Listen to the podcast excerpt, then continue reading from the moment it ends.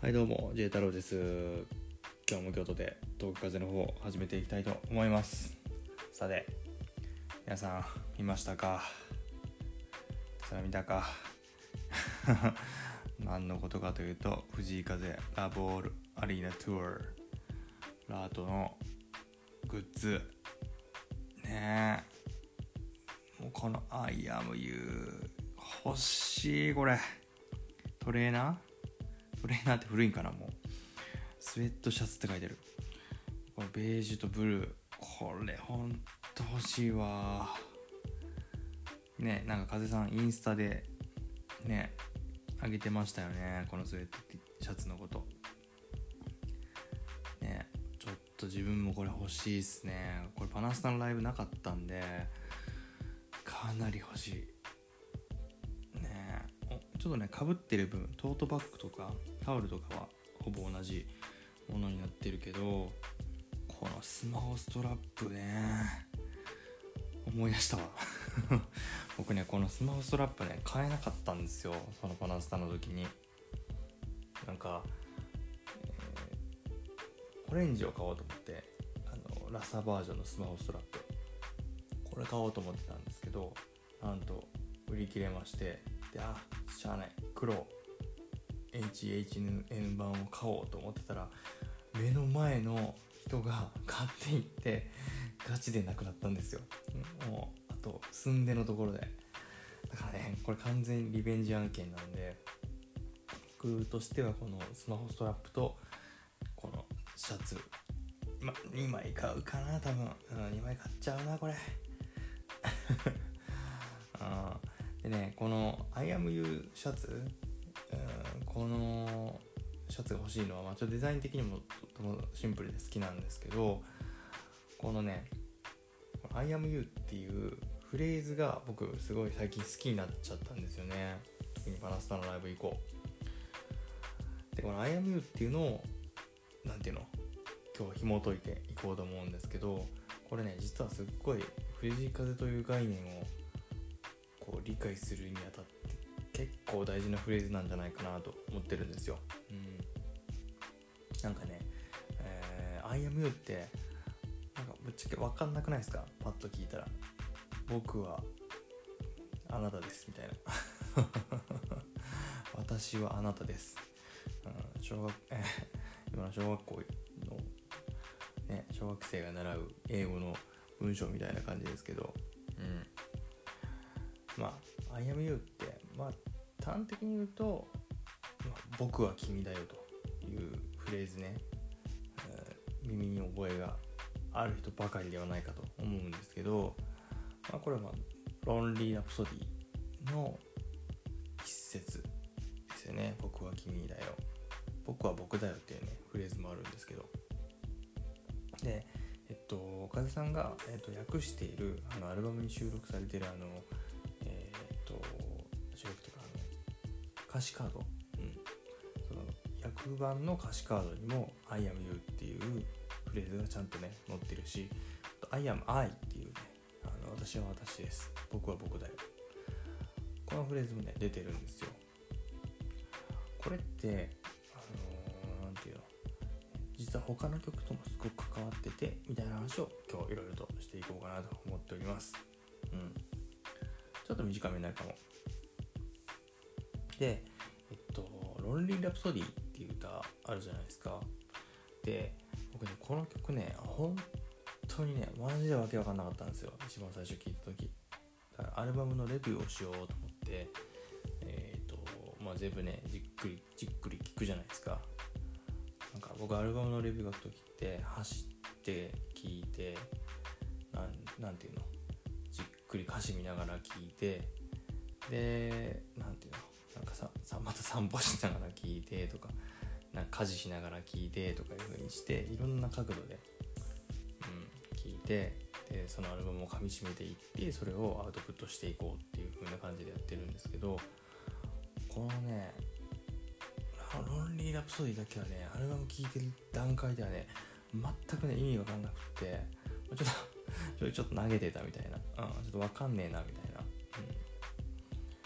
誰か教えてみたいなそんなテンションだったんですけどそうそう。でえっ、と結局、うん、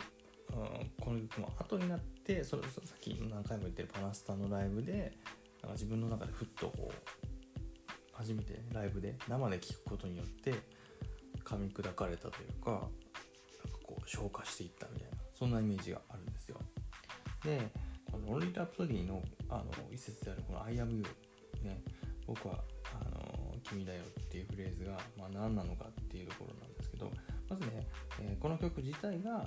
多分ね本人の感じたあの孤独感とかっていうのが、まあ、いろいろベースになっていると思うし何ていうのあ自己のセラピーの曲みたいな風に思ってるんですよね。でこのセラピーっていうのはあのー、ライブでもあのネガティブなもん全部吐き出してっていう風に、えー、言ってる、深呼吸をする感じ、うん、あなるほどねと。あ、えー、この曲は、まあ、HHN における特にないの、えー、なんていうの指パッチみたいな。そういう役割があるんやな、まあ、意味合い、うん、役割があるんやなと思って、うん、感心してこの聞いてたんですけど。そうそう。でえー、っとこの「僕は君だよ」っていうフレーズに入っていこうと思うんですけどやっぱりねこれ higher self っていうね、えー、いつも言っているあの風さん特有の、まあ、概念というか考え方っていうのが、まあ、キーワードになってくるというわけなんですよね。ね higher self のことをねポッドキャストで語り出すともしかしたら皆さん寝てしまわれるかもしれない 寝ちゃうんじゃないかみたいなちょっとねそういう、えー、懸念もあるんですけど。まあ、 higher self ってもう何回もあのブログで言ったりとか、まあ、風さん本人がね解説してたりするんで、あ、あのー、まあ、多くは語らないようにしようと思うんですけどもすっごい簡単に言うと、まあ、自分自身内なる自分っていうのを見つめ直してで、まあそのま、発見してでそれを愛するっていう、まあ、セルフラブの概念の、まあ、一つかなというふうに思ってるんですよね。まあ、自分はそういうふうに解釈してるんですけどそうそうだから内なる自分っていうのが結構ちょいちょい例えば MV とかに出てきたりしますよね。えー、まあ、一番最近で言うとグレイスに、あのおでこにね、あの印がついた風さんのインナー インナー風が出てきたと思うんですけどああいう風にこうちょっとねあの別人格みたいな形で自分自身の、まあ、オフターエゴって言っていいのかな難しい言葉で言うと、うん、なんか自分自身のもう一つの人格みたいなその本当の自分っていうのを探そうぜっていうところ、うん、これが、あのー、ポイントなんですよね。なので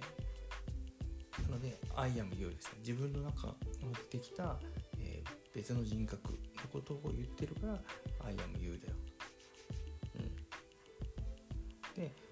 けど、えっと、I am I っていうふうに僕は僕だよっていうふうに言ってるところもあるんですけどこれはその別人格とはいえ結局のところ、まあ、自分自身っていうのには変わりないから、まあ、自分は自分 I am I, am I っていうふうにして言っている。みたいなね、えー、そういう意味合いがあるのかなと思って、えー、僕はこの曲をずっと聴いています。うん、なんかねあの higher self っていう単語ってね風さんに会うまでマジで出会うことは一切なかったっていうかどうした？ら20代そこそこでこの higher self という概念に出会うのが謎すぎるんですけどなんかこう考えるとすごい大事なあ改めて思うと、まあ、スピリチュアルと言ってしまえばまあそうなんですけどなんか不思議と自分が楽になったというかあ自分の中にあの隠れてた自分っているのかもって思ってたんですよ。でそれは例えば自分の、まあ、すっごい具体的な例で言うとこういう風に喋っている、まあ、ポッドキャストで喋ってたりとかなんか自分で今までブログを書いたりとか、まあ、そういう風にして自分でこれできるかなとかあれできるかなとかってあ本当はしたいんじゃないのかなとかっていう内なるこう自分の本能みたいなものをこう何ていうの、まあ、恵みとしてこう出していこうみたいな、うん。まあ、そういうのができるように、ね、風さんからあって自分の中に higher self があるか分かんないけどなんか自分自身のな声に耳を傾けるみたいなたまにねそういう風にね思うことが増えましたね。うん。したから自分にの中の自分、うん、I am you っていう単語は自分の中ですっごい響いたんですよね。だからこそこのシャツだけは手に入れなければならない。うん。今までロンティーばっかり買ってたんですけどねちょっこれはね欲しいですね。結局物欲に行くというね。うん。まあでもあの何にせよあのいつもね、えー言っているこのハイヤーセルフという概念とはが、まあ、多分ねもう全部の曲のね、え根底に詰まってるメッセージであってそれをこの「ロンリー・ラプソディ」で「アイアムユー」っていう風に表現してるっていうのが僕の考えです。うん。なんか伝わったか分かんないですけどもし、あのこれってどうなんとかね、あの僕は私はこんな風に考えてますみたいなそういうご意見があったらぜひいただきたいなと思います。はい。でえっと今後ねちょっといろいろまたね、えー先日取り乱した「紅白」紅白のことをねもうまだまだ 語っていきたいと思いますので、まあ、だんだんね12月に入って、えーもう「紅白」まで、えー少しずつ近づいていっている中で、えーどういう歌を歌うのかみたいなところをね、えこれからも考えていきたいなと思うのでまたね聞いていただければ嬉しいです。はい。では今日はこれぐらいにしておきます。じゃあ皆さんありがとう。バイバイ。